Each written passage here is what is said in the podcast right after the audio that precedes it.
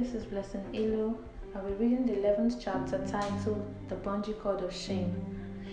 Christine had been anticipating bungee jumping for some time and she was excited about it. But she watched the guy before her who had bungeed into the water and flying back towards her and she started to feel funny about it. Because when a bungee cord um, comes back after you, the timing is unpredictable, it doesn't give any warning.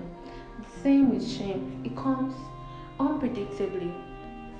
For the children of Israel, in the transitioning from the wilderness to the promised land, they, they didn't see any giants on the way. But on getting to their promised land, they were surprised to, that they had to conquer giants. You know, for us, they could be in form of rejection, fear, and the likes. And they are designed to produce fear and shame in us, even when we know deep down that Jesus has taken it all away from us. Now, the promised land represents that place in our journey where we are mature enough to live a victorious Christian life. At times where Christine was faced with old shame or a new shame trigger, she used it as an opportunity to be further conformed to God's image. She saw it as an opportunity to get further healing from God.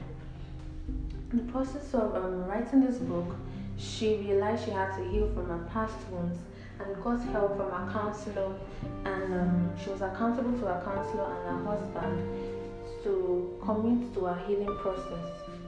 She, God also made sure that she practiced everything she was teaching because really you can't take people where you are not ready to go yourself. She's still on a journey to freedom, which is making her mature and complete in God. But there were times where she was too ashamed to continue writing this book. She was too ashamed to write about healing from shame. She had to choose between shame based thinking or shame free thinking.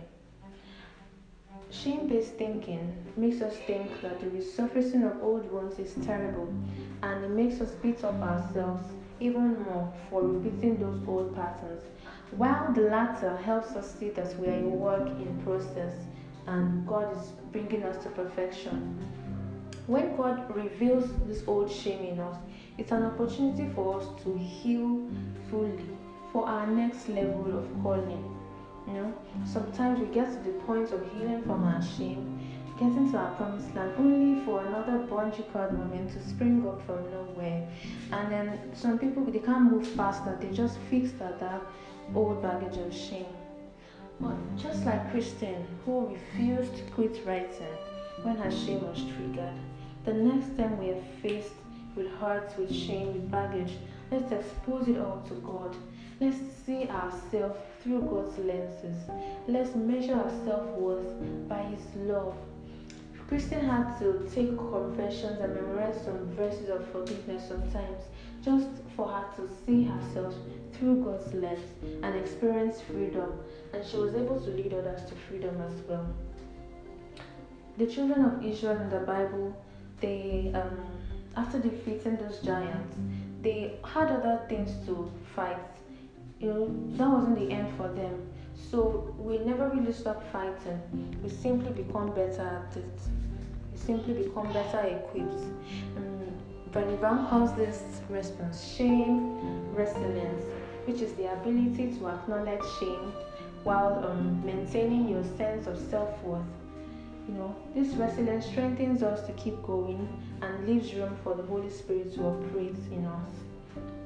God never designed us to be ashamed. He bore it for us. Let Him reveal your true identity by the word. Every time we slay giants, we gain more territory and more freedom from the power of shame. Thank you for listening.